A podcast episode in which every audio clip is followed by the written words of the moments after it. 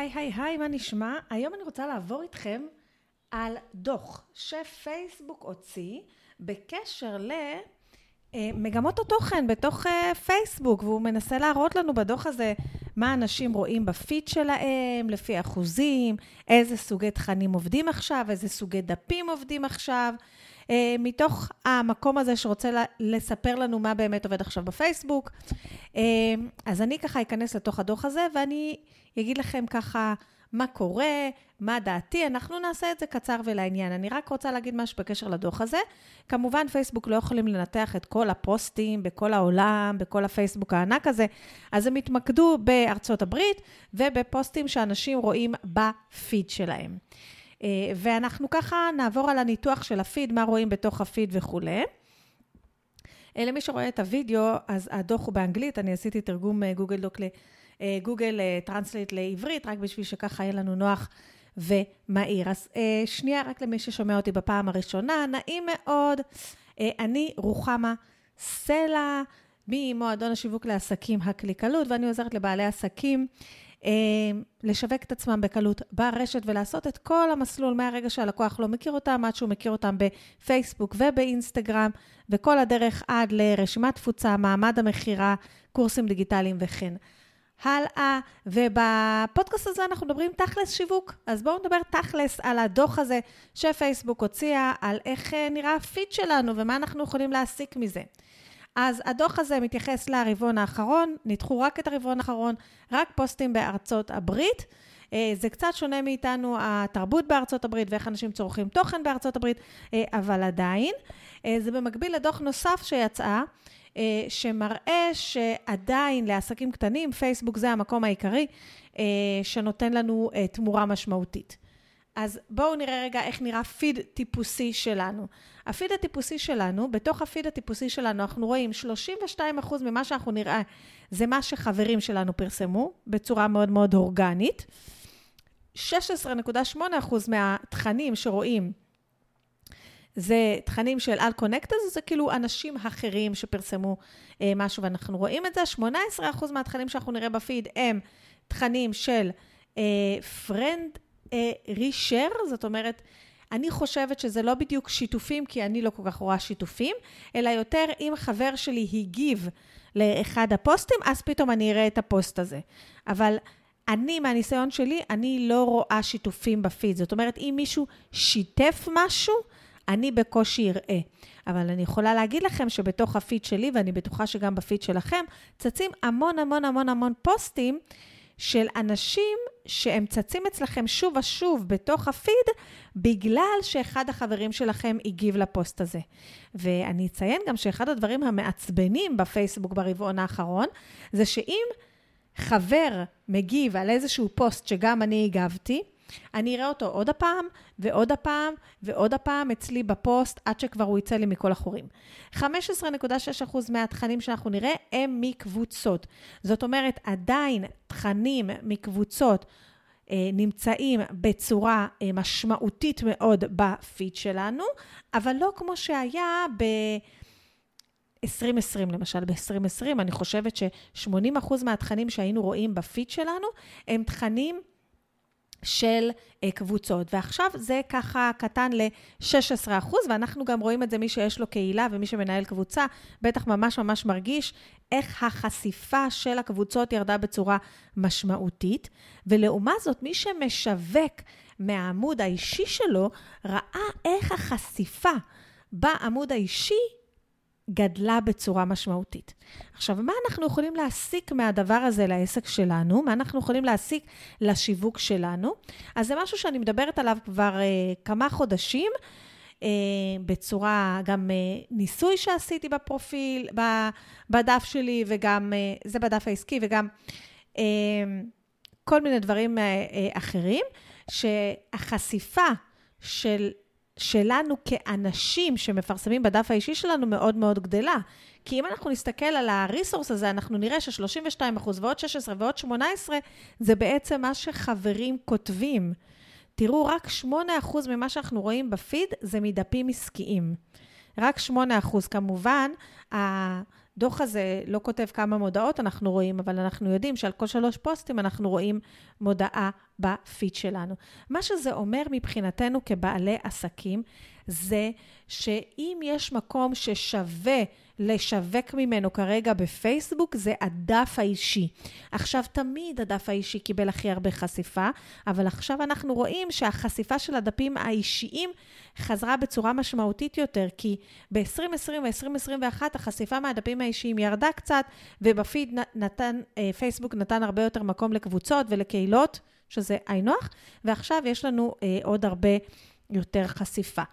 זה אומר שאני אישית ממליצה למי שיש עסק של שירות או ידע, זאת אומרת שהעסק זה אתה ואתה זה העסק, זה להתחיל לשווק יותר מהפרופיל האישי. עכשיו, אנחנו לא ניכנס לעומק לאיך משווקים מהפרופיל האישי כרגע, אה, אבל אה, אני מלמדת את זה לעומק במועדון שלי לעסקים הקליקלות, אבל אני כן רוצה להגיד לכם ששיווק מהעמוד האישי, זה לא אומר שהעמוד האישי שלי זה לוח מודעות. זה לא אומר שבעמוד האישי אני מדברת עליי רק, אוקיי? אלא אני מדברת עם אנשים, ואני מספרת סיפורים, ואני מדברת על, על עיגול הרבה יותר רחב וגדול מרק העסק שלי, ואני נותנת ערך ואני יוצרת מערכות יחסים, ואני חושבת על הצד השני, ואני חושבת גם איך בכל פוסט אני פותחת פתח לשיח ופותחת פתח למקום לאנשים להגיב תגובות.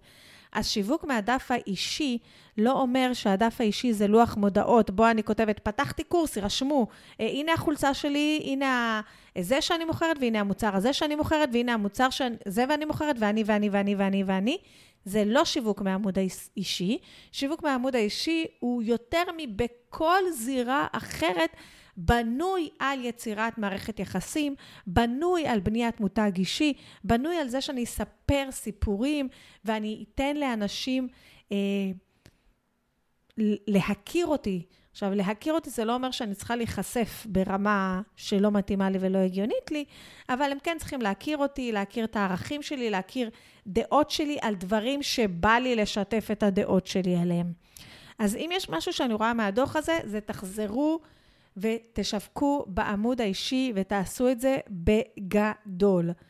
שיווק, וחוזרת, שיווק מהעמוד האישי לא אומר בשום מקום ובשום צורה שהעמוד האישי שלי זה לוח מודעות.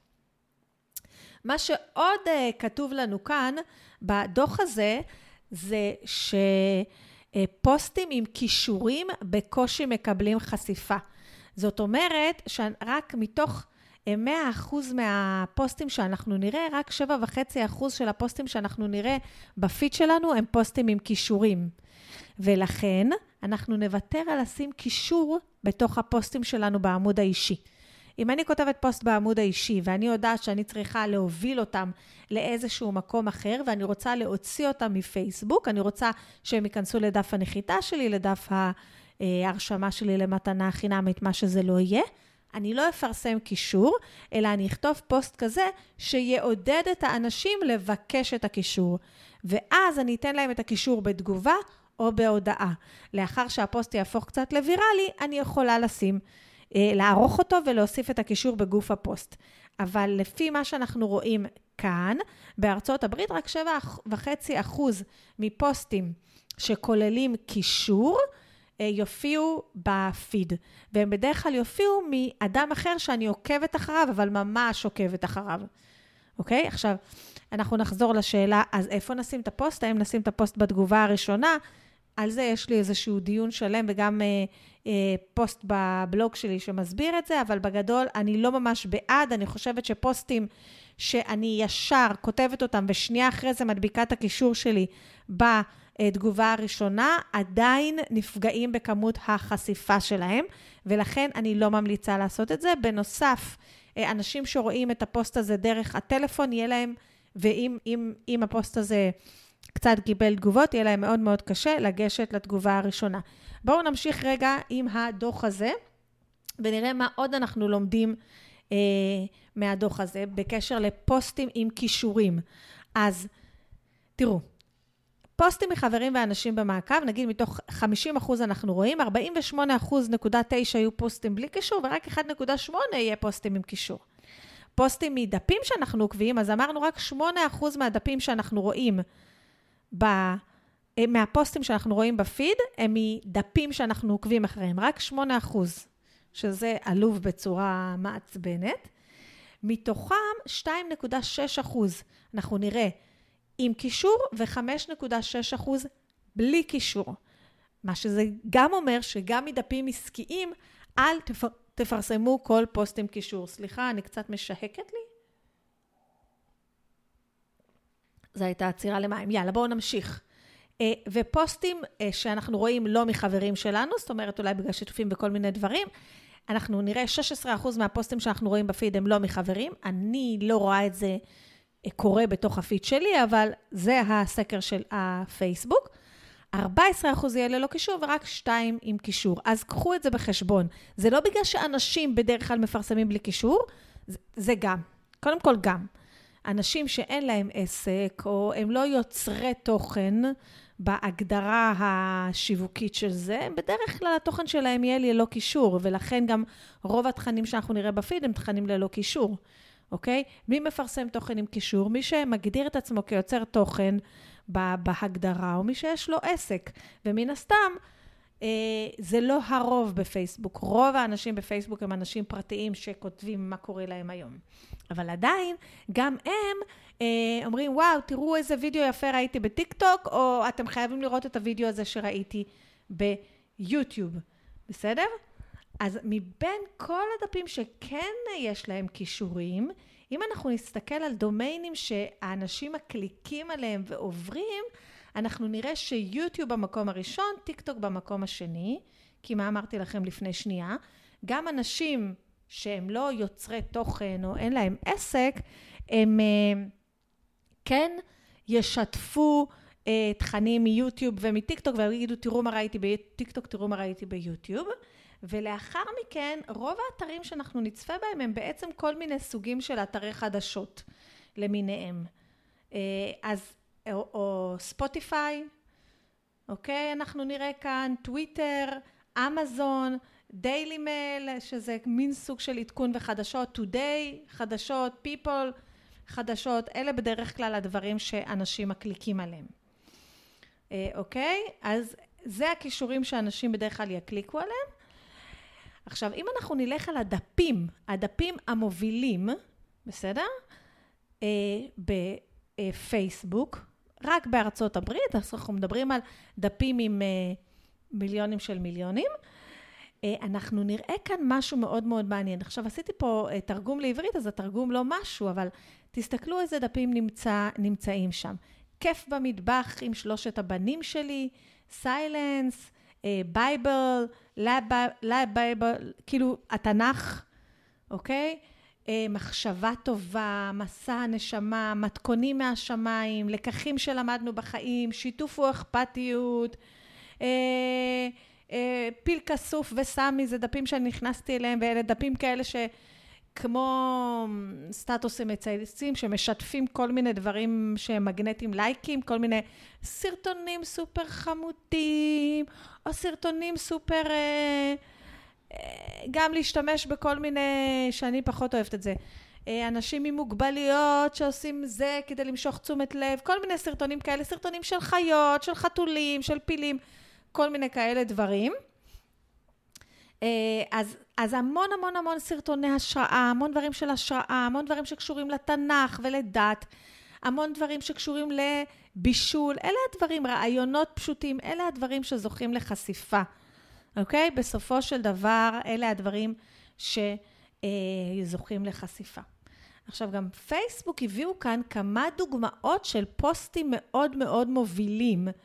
אה, שהיו ברבעון האחרון הזה, והפוסטים המובילים הם, אה, אני אגיד את זה בפודקאסט לטובת מי שלא רואה את הדוח, ואני אשים גם את הדוח ככה בקישור מתחת לפודקאסט שתוכלו לראות, זה water challenge, זה כל מיני, זה בעצם פוסטים מאוד מאוד אה, רגילים, אם זה water אה, challenge כזה שמעבירים דלי מיד ליד ורואים מתי הוא יישפך, אם זה אנשים ב, אה, באיזה פארק מים, אם זה כל מיני פוסטים כאלה שכתוב עליהם דברים ארוכים, כמו אתה לא חייב להיות בקולג' כדי אה, להרוויח טוב, ואז מין רשימה כזאת של כל מיני מקצועות וכמה הם מרוויחים, כל מיני פוסטים של נוסטלגיה, למשל, תן לנו רשימה של החנויות אה, שהיו שהיית קטן ואתה כבר לא קיימים, שנדע שהזדקנת, אז נוסטלגיה עובדת